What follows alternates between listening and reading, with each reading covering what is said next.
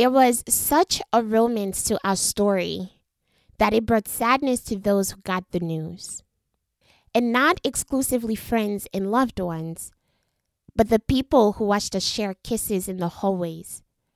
The smile widening across your face when I walked your direction. The giddiness that manifests in giggles and sweet laughter when we engaged in conversations. They never thought we could break up. And frankly, neither did I. I feel sadness for the people we let down, the fantasies we had dreamt of, our imagined babies, our imagined wedding, and our imagined home. You were good to me. You loved me for things I didn't even know was a thing, celebrated me with every I love you, decorated me in tenderness with the baby, I miss you. After we broke up, neither one of us wanted to betray the fantasies. So we never committed strongly to anyone else.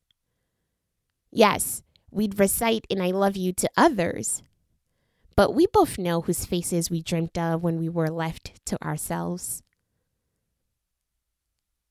When you lie down in bed, I'm the one you thought of.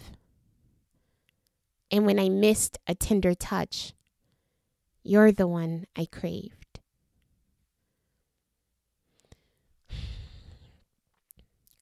Every time I closed my eyes, I'd see you your smile, your laughter, your love for me. Those things are what put me to sleep on most nights. I really tried to hold on.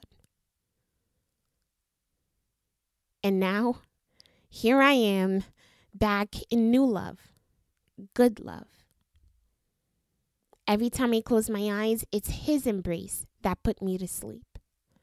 It's His laughter that reminds me of love. He's so good to me. But I feel guilt for having found someone new. Not because I want you still, but the imagined wedding, the imagined babies, the imagined home. They all felt too real, too good to let go of.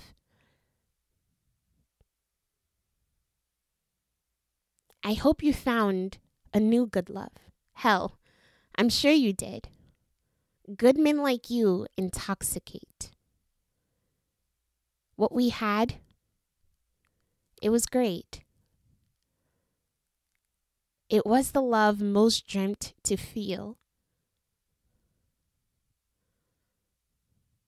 I'm sorry for not having held on. I'm sorry for having moved on. I don't mean to insult what we had.